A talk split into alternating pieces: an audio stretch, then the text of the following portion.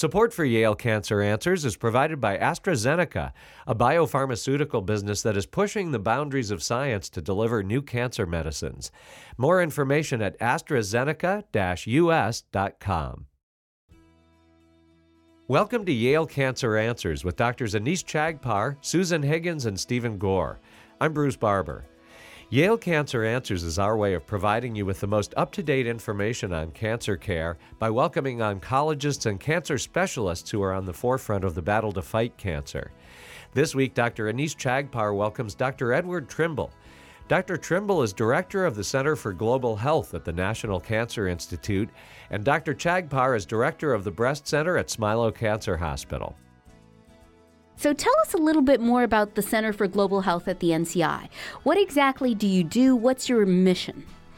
Well, we were set up five years ago by Dr. Harold Varmus, who was director of, of the NCI at that point, and he wanted to strengthen what NCI was doing globally. We've always done uh, cancer research with a global eye. We've always worked with scientists from around the world, but Dr. Varmus wanted to um, increase that uh, that activity and see if we could actually make sure that what our research actually got translated into public policy. So our goals are to um, help ensure that we have a uh, a strong uh, group of young people coming up who are trained to do research in global health that we have a strong and possible portfolio of global health research as a global community, and that the research results actually get translated into public policy. So, Dr. Trimble, a lot of our listeners might be thinking you're the NCI. You're the National Cancer Institute of the United States, and you're funded by taxpayer dollars. Mm-hmm.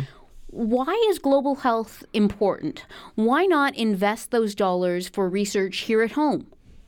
Well, we find, you know, that, that there are different patterns of cancer around the world. So sometimes we can study things better outside the United States than we can inside the United States. Um, we are a nation of immigrants, and we have people from all over the world living here, people of different genetics, different environmental exposures. And so if we work uh, with other countries around the world, we can actually understand cancer better. And do you find that some of the work that you do in other countries can actually translate into low resource populations here at home? Absolutely. Uh, as you know, we have a very disparate population. We have rich people and poor people. We have people in, in rural settings who have difficulty accessing health care. Um, and so we've some of the things that we've learned working in other countries can can definitely help us in the United States. So and tell us a little bit more about the different cancers that you see around the world. Um, are they similar to what we see here in the U.S., or are they different? Well, many of them are similar. I mean, for example, the um, lung cancer that you get from smoking cigarettes is similar around the world. Uh, cervical cancer, which is caused by the HPV vaccine, is really very similar around the world.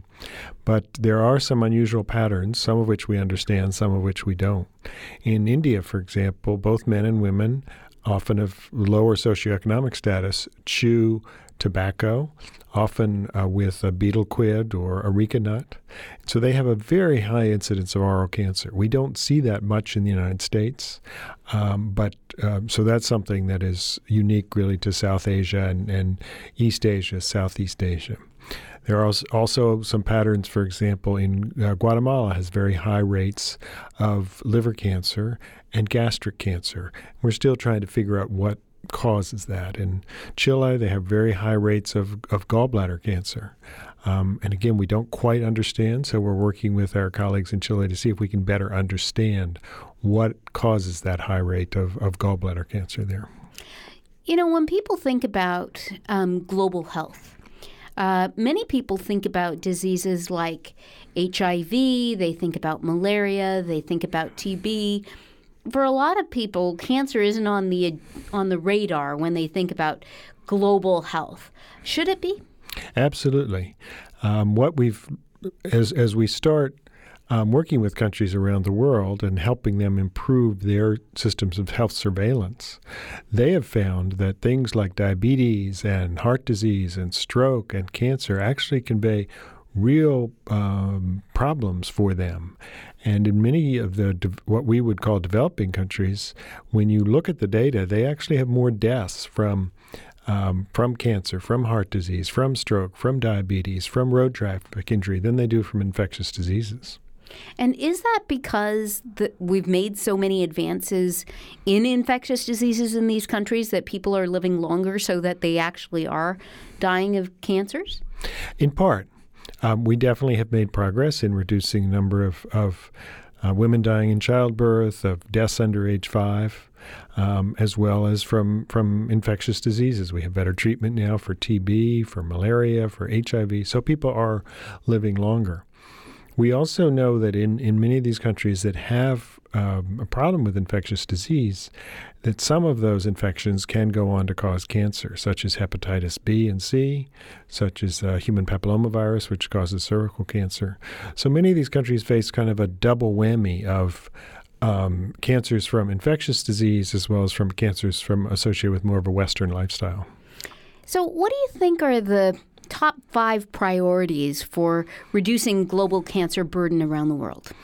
Well, I think tobacco control is, is would be first on everybody's list, in part because we know that stopping chewing tobacco, stopping smoking tobacco can dra- can reduce the risk of lung cancer, um, oral cancer, um, esophageal cancer, stomach cancer, head and neck cancer, cervical cancer. There, there are so many um, cancers associated with, with tobacco. So, probably tobacco is the most important thing. Also, because uh, decreasing smoking can decrease your risk of heart disease, of chronic lung disease. So, I would put tobacco highest on my list. Next, I would put um, encouraging a healthy lifestyle, a healthy diet, activity, um, decreasing obesity because we know obesity is, is a major risk factor, again, for diabetes, for heart disease, as well as for cancer. Um, and unfortunately, as people have, uh, have grown more prosperous, they've adopted our unhealthy Western lifestyle um, with inactivity and too many processed foods. Um, so we need to get people exercising, we need to get people eating more of a healthy diet. There also, number three on my list would be rolling out what we know in terms of prevention.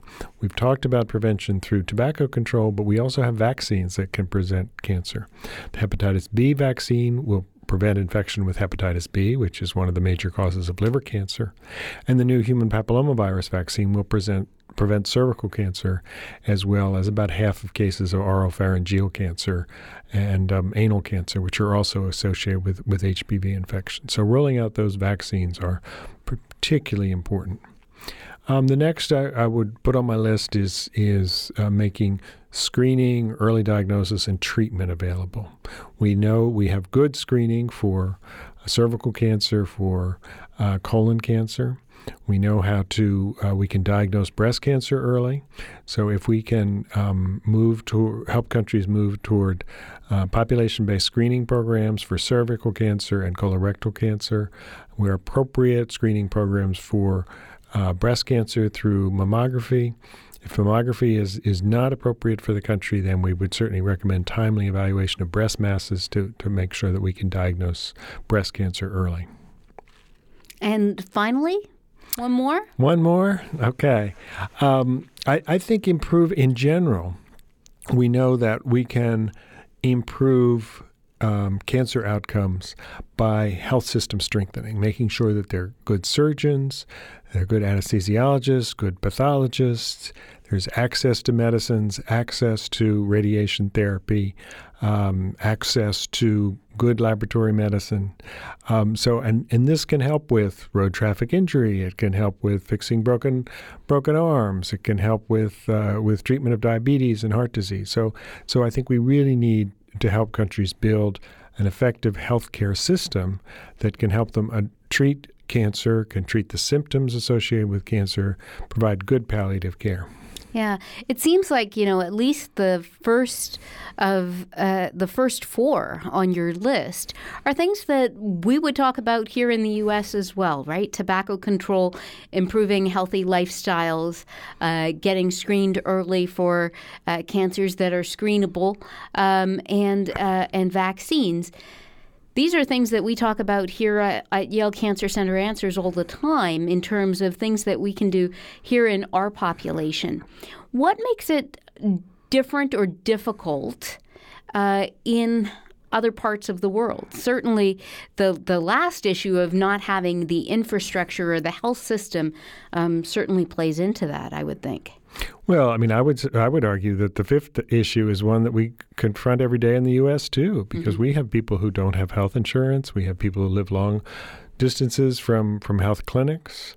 Uh, we have people that um, have difficulty complying with uh, their recommendations for screening for um, and getting their prescriptions filled. So I think we have to um, learn from other countries as to how we can strengthen our own healthcare system. So I think it's all um, you know we share. Um, uh, we share problems, and we can learn from from from many countries ar- around the world. What what things make different uh, countries unique, and what are some of the the uh, nuances that you find in low to middle income countries that make cancer control more difficult or different than it is here? Well, I mentioned the um, how in South and, and East Asia people chew tobacco, often mixed with betel quid and, and areca nut. So I mean that's something that, that we don't see here, and so and we don't have a whole lot of expertise, but we're working with those countries to try to figure out how to how to help people stop chewing um, the tobacco quid or whatever, and how to screen for oral cancer. So I mean that that's something that's that's um, with, that I think is that, that we don't see here that that we do see uh, yeah. see see elsewhere. Another issue that is fascinating from an epidemiologic perspective is the role of another infection, Epstein Barr virus. Mm. In the U.S., we see it in um, rep- most often as mononucleosis. You know, something that is transmitted um, through uh, among adolescents and college kids. It's the nickname is the kissing disease or whatever, and it's relatively benign. I mean, it's it's people feel um, fatigue for, for some months, but then it goes away and, and they live their lives without any problems. But in Africa, we see much earlier transmission of EBV, and there it's associated with an increased risk of, um, of Burkitt lymphoma. And so we don't know quite why that is. There's some interaction with malaria exposure as well. In East Asia, Epstein Barr virus is associated with an increased risk of nasopharyngioma, um, and and so we and that's another, and we just don't understand why is the same virus mm-hmm. doing different, different things. things. in different parts of the world. It's it's it's a it's a mystery. I mean, but but it's something that we can work together with partners around the world to help us figure out that that mystery.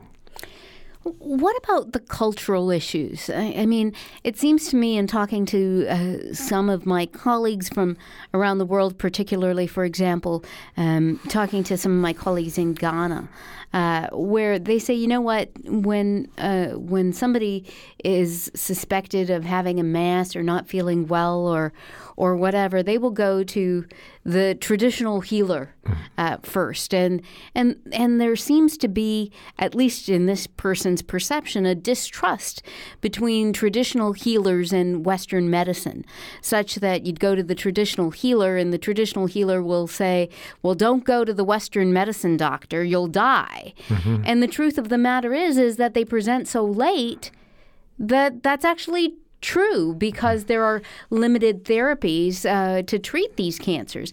I want to get your feedback on that and so much more.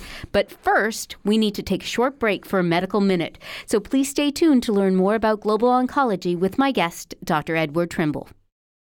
Support for Yale Cancer Answers is provided by AstraZeneca, working side by side with leading scientists to better understand how complex data can be converted into innovative treatments. More information at AstraZeneca US.com. Genetic testing can be useful for people with certain types of cancer that seem to run in their families. Patients that are considered at risk for a familial or hereditary cancer receive genetic counseling and testing so informed medical decisions can be based on their own personal risk assessment. Resources for genetic counseling and testing are available at federally designated comprehensive cancer centers, such as Yale Cancer Center and at Smilow Cancer Hospital at Yale New Haven. The Smilow Cancer Genetics and Prevention Program is comprised of an interdisciplinary team that includes geneticists, genetic counselors, physicians, and nurses who work together with the goal of providing cancer risk assessment and taking steps to prevent the development of cancer. This has been a Medical Minute brought to you as a public service by Yale Cancer Center and Smilow Cancer Hospital. More information is available at yalecancercenter.org. Welcome back to Yale Cancer Center Answers. This is Dr. Anees Chagpar, and I'm joined tonight by my guest, Dr. Edward Trimble. We're talking about global oncology, and right before the break, I was thinking about the differences between healthcare, particularly as it pertains to cancer here in the U.S., versus in low to middle income countries, and was thinking about um, one of the comments that a colleague of mine in Ghana had mentioned, which is the fact that most people will go to their traditional healers in Ghana. And there tends to be a mistrust between traditional healers and Western medicine, such that this colleague of mine told me that when people go to the traditional healer, uh, they will be told, now don't go to the Western medicine people, you'll die. And the fact is that about 87% of people, uh, particularly with breast cancer in Ghana present with stage three or four disease, which tends to be not as well treatable as people who present with earlier stage disease. And so it tends tends to become a self-fulfilling prophecy. You don't go to the doctor because you're going to die. If you go to the doctor, you've got late stage, you still die, and so on and on it goes. And so it it fuels this mistrust. How do we address those kinds of issues, Dr. Trimble? Well, I think there there are two ways. One is uh, by we need to look at the, the U.S. Um, experience. And certainly there was a terrible stigma associated with cancer in the U.S. And we've overcome that stigma because, in part, because of the experience of people like Nancy Reagan and Happy Rockefeller. I mean, prominent women who had breast cancer and were willing to talk about the fact that they had breast cancer. And they survived their breast cancer treatment. So, uh, so I think having um, a population of people who are willing to talk about their cancer experience and the fact that they're alive and well now is really important both in the U.S., in other developed countries, and in the d- developing world. So I think one issue is you have to find the, the, the, the people who are willing to speak out about the fact that cancer is not a death sentence, that I was treated for cancer and, and now I'm here and I'm living my life. I think we also have to have a more effective partnership with traditional medical practitioners. It's important to remember that often the traditional healers are available, they're close by, they speak the same language as the patient, and they don't charge an arm and a leg for treatment. Mm-hmm. So it's understandable that, that you would go to see the traditional medicine doctor first. Um, so I think it's important for us to, not to, to consider those people as the enemy, mm-hmm. but rather as potential partners. Mm-hmm. That we need to educate them about the signs and symptoms of cancer, when it's appropriate to refer uh, for breast masses, for vaginal bleeding, for rectal bleeding, so that they can get a timely diagnosis of cancer. It's also important to remember that we can use the traditional medicine practitioners to help maintain quality of life and patient adherence when people are undergoing standard treatment. We know there are side effects from cancer. Well, the some of the traditional medicine practices may have a placebo effect, some of them may have a real effect. We certainly routinely refer our patients now for things like acupuncture and yoga. Those were considered you know, weird and, and bizarre, but we did the studies to show that they actually help improve symptoms of people undergoing cancer therapy. So I think you know we also have a partnership with a number of countries, particularly China and India, to help evaluate traditional medicine practices to see can they improve quality of life, can they treat a person's symptoms. And in some cases, we find that traditional medicine um, actually has therapeutic effect. I mean, one of, as you know, one of the things that we use to treat malaria, artemisinin, was derived from traditional Chinese medicine for fever. Mm-hmm. So I think, and in a number of the medicines that we routinely use today, aspirin, morphine, a number of the chemotherapeutic agents such as Taxol came from natural products. So I so we can't I mean, we have to admit that there's some good things out there in traditional medicine and traditional um, medical practice that, that we need to look very carefully at. Yeah, and I think that the idea of the the partnership and really understanding that people's disease occurs within a cultural context, and so they trust the traditional healers as, as part of that cultural milieu. And how we embrace that culture and weave a partnership uh, becomes very important. And it seems to me that there are other issues that are specific in low to middle income countries that make it more difficult. And I don't know how you overcome some of these things. So, for example, uh, you know, we, uh, another friend of mine uh, was in Ghana and, and, noted that, you know, running water is not uh, common uh, in all places in Ghana. I had a friend of mine who was a surgeon from Nigeria who came to visit and was telling me that uh, electricity is unreliable. And I, I said to her, I said, So what do you do when you're in the operating room and the electricity goes out? Light is useful when mm-hmm. operating. And she said, Well, everybody pulls out their cell phone. But but how do you how do you overcome some of those issues in terms of infrastructure? And is that really a mandate that the cancer community has to take on, or is that another place where it really it, it, it, really is important to forge partnerships um, to to build infrastructure so that you can improve global health. Yeah, well, I think it's the latter. I mean, I think we have to build partnerships. I mean, we yes, we we surgery is a modality we use every day to treat cancer, but it's also a modality we need to um, for to treat broken bones or to um, do an appendectomy or to do a C section. So we have to work with the global health community to say, well, how do we improve access to surgery and access to anesthesia? How do we make sure that there's a functioning blood bank or that there's a laboratory test that can check someone's um, hematocrit? Um, so I think the these are those are bigger issues that have great relevance for cancer, but are not unique to cancer.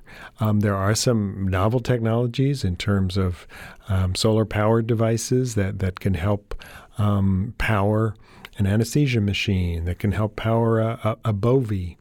Um, so I think there's some there, there are some approaches that um, are very promising in terms of uh, for use in, in low resource settings. But as you said, we need electricity. I mean, it, it's hard to practice medicine nowadays without source of electricity, without clean water, without the right surgical instruments, without the right um, the, uh, out the right medicine. So we have to figure out how can we learn from our uh, from our friends in private industry, let's say, and our friends in the in let's say the U.S. military on supply chain management. Mm-hmm. So we actually get the right have the all the supplies we need to um, to diagnose cancer, to, to treat cancer, to help treat the symptoms of, of, of the people have. Yeah, the the other issue, though, it seems to me, is that when you think about global infrastructure in terms of health systems, hospitals, uh, provision of care, mm-hmm. electricity, mm. clean water, much of that relies on the state, uh, the country itself, governmental mm-hmm. organizations. Um, and many people, or some people, I'll say, um, uh, in these low to middle income countries, um, they have concerns about um, corruption of governments, um, lack of uh, progress in terms of moving in those areas. Does the NCI and the U.S. government, in their partnerships with um, other governmental organizations around the world uh, have some capacity to help these countries move forward so that they can provide better population health? Well, I think we work very closely with other, certainly other parts of the U.S. government, such as USAID, such as U.S. CDC, such as our Department of State, um, which have very um, clear guidelines and programs to help improve governance and improve um, the appropriate use of um, the facilities, the health budget to make sure that, that people are um, treated as as they should be. Um, so we try to make sure that our um, we help generate the appropriate research to guide what the public health practice should be, and then work with partners in terms of making sure that that's implemented and, and that the um, governments um, have made the appropriate commitments. But I think that, but this is a big issue. Um, the other thought that occurred to me um, is that we know that in many countries, including the United States, much health care is delivered in the, by the private sector. Mm-hmm. So we need to be working to make sure that that private sector is functioning as effectively as possible, is providing good care. Um, but it, but and and exploring the possibility for public-private partnership. Again, as you were speaking about, you know, you know how to make sure that there's electricity or that there that there's the supplies there. I mean, we know, for example, that companies such as you know Coca-Cola can deliver the syrup and the the CO2 to almost every place around the world. And they do. And they do. or Amazon. I mean, you know, I mean that that there's a there's a commercial side of things that knows how to do that supply chain management. Well, we need to learn from them. You know, can we use, you know, the Coca-Cola distribution system to help us get vaccines, you know, yeah. in the cold chain around the world. So so we need to be creative. I mean, this is, you know, to look at what what else is happening in society. Yeah. Mm-hmm. No, I think that that's an excellent point. I mean, when you were thinking when you were talking about the the top 5 priorities and we were thinking about number 2 was obesity and I thought you know, there's a there's a McDonald's in every country I know of, mm-hmm. um, and yet um, there isn't necessarily optimal health care in every country. And so, how can we learn how to do that better? The the other issue is um, is really that healthcare relies on a, a certain amount of expertise and and the other issue tends to be the brain drain. So, um, people in these countries um, often uh, are not having uh, the best quality of life. Uh, many of these countries um, are the subject of abject poverty. And so, uh, you know, bright young students will leave, uh, come to the US, go to Europe, uh, get educated, and rarely will return back uh, to their countries to provide care. And so many of these countries suffer a shortage of physicians. And when you look at the WHO ratio of physician to population, um, they're well below uh, what is considered to be optimal. Any suggestions for how we can improve that? Well, I think it's important that countries understand the um, that they need to treat their doctors and their nurses well. They need to pay them a living wage and they need to make sure that their working conditions are acceptable and give them a pat on the back for, for their hard work because it is really hard to um, to deliver good care day in day out. I was just in in Kenya where the doctors are on strike now in their sixth oh week of a strike because they were promised a, a wage to bring them up to a living um, wage three years ago. That wage has not showed up, and the doctors are saying, "Look, we can't afford to put food on the table or send our kids to school. Um, in, you know, where is this raise that you promised you would give us?" So I think it, you know, we yes, you're absolutely right. We do see a, a, a brain drain, and that will continue to happen unless people are, tr- you know, are given an appropriate salary and and good working conditions. Yeah. And then, of course, there's the the cycle of we can't pay you a good wage because, you know, the country is very poor. The country is very poor because we have uh, poor health. We have poor health because we don't have uh, mm. a, a decent workforce. Yeah. But I think we've seen some good examples of countries that have invested in workforce development, invested in, in health care, often had a you know a thriving private sector, so they're good private hospitals and clinics as well as decent uh, public hospitals and clinics. And so I think there's um, there are some examples of how um, countries have made a commitment to um, look after their doctors and nurses and their um, and as well and build a cadre of community health workers who can help augment what the doctors and nurses do. Dr. Edward Trimble is director of the Center for Global Health at the National Cancer Institute. If you have questions, the address is canceranswers at yale.edu, and past editions of the program are available in audio and written form at yalecancercenter.org. I'm Bruce Barber, reminding you to tune in each week to learn more about the fight against cancer here on WNPR, Connecticut's public media source for news and ideas.